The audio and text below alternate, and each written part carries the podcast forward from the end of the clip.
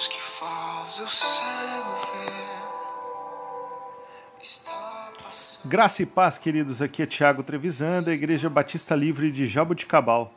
Vamos para o nosso devocional 653.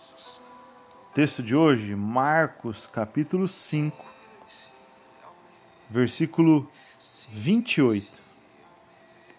Porque pensava: se tão somente tocar no seu manto, ficarei curada.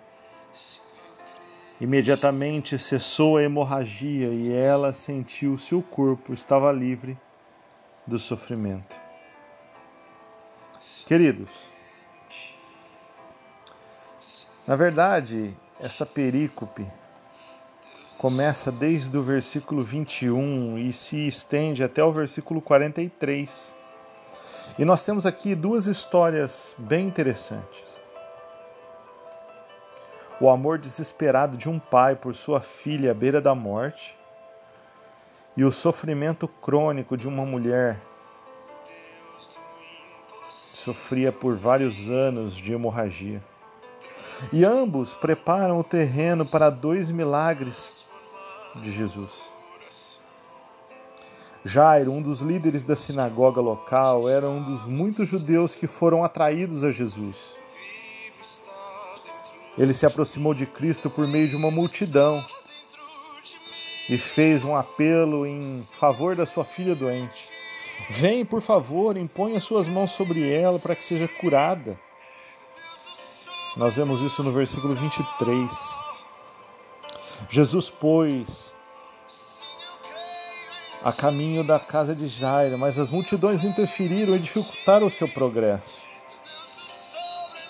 Naquela mesma multidão havia uma outra pessoa que precisava desesperadamente do seu toque curador.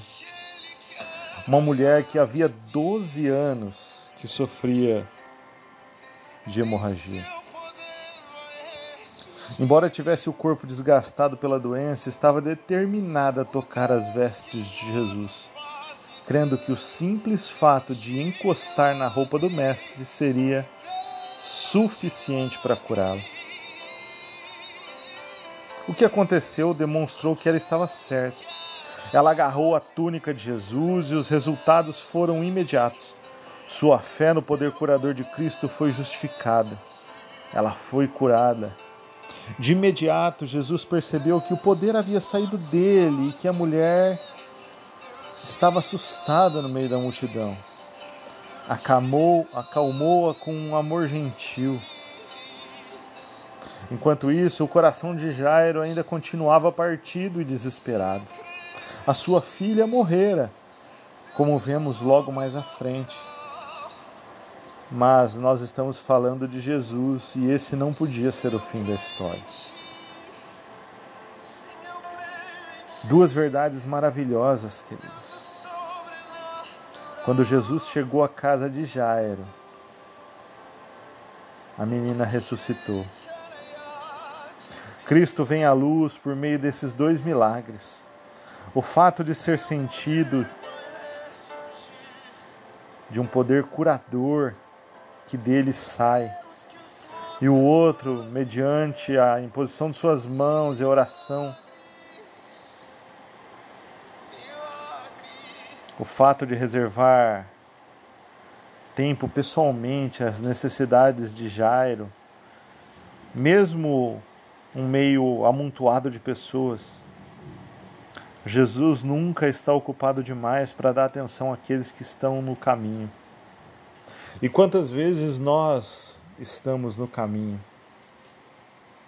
E Jesus, mesmo assim, tem dado atenção para nós, para a nossa queixa. Queridos, deposite toda a sua esperança no Senhor, pois Ele é um Deus de milagres. Deus te abençoe, tenha um excelente dia, em nome de Jesus.